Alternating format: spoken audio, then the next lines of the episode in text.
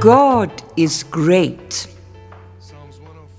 One day, when I went to Mrs. Ali Rezai's and we had a gathering, I saw a lady with four children who had a ruined house in Meydan Khorasan. The house was falling to pieces and they had uh, placed timber to hold the ceiling from falling. That lady mentioned had a son who lived on the floor above them with two kids.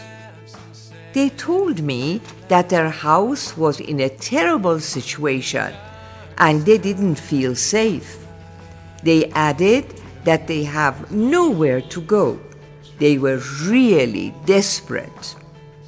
I, without any hesitation of where I was going to provide the money, promised them to return on Thursday and bring a builder to fix their house. During that week, there was no news of money, and I had spent the monthly budget. On that morning, when Amir Agha was leaving the house, I asked him to give me some money of the next month's expenses. But he replied that he hadn't. I also asked Karim, my son, but he also replied at that moment he hadn't any money, but he would bring some at night and he left. They had brought us some meat from Karaj, and Nane Ozra and I were busy cleaning them. I was also listening to Mrs. Rezai's tape and crying. I was thinking that I had promised to give them money, but I hadn't managed to fix it. As I was crying, I heard the doorbell ring.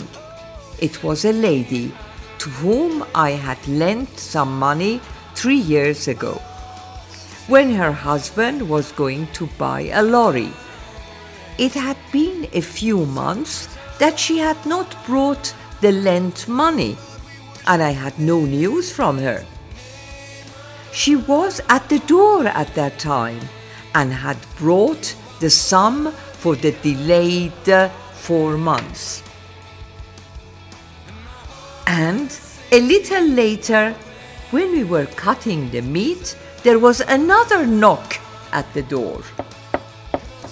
It was Furuq my close friend, who had come to give me her oblatory money, and it was 5,000 tomans, which at that time was a lot of money. And when she heard my story, she went home and brought another 5,000 tomans. Then she left. Later, Farahjun phoned and said her son was not well.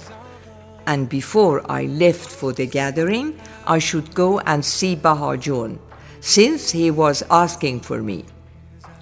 When I went to Farahjun's house, I saw Baha and I told him where I was going. Then Farahjun gave me 10,000 tomans.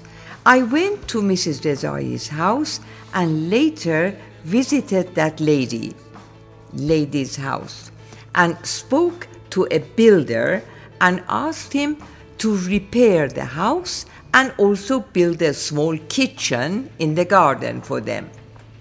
When he calculated the cost, I gave half of the expenses and added that the rest I would pay later. When I returned home and I was doing my afternoon prayers and crying, my son Karim entered the room and asked me why I was crying. And I told him that God had helped and the story of what had happened. And the money was collected. Then both Karim and Amir Agha promised to provide the rest of the money needed. Thanks God Their house was built. Along, we bought some furniture for them. The lady had a daughter that she got married as well, and we gave her the trousseau.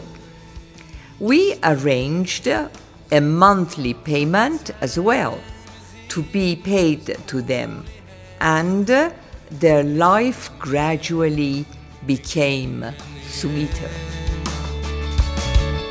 The God three one.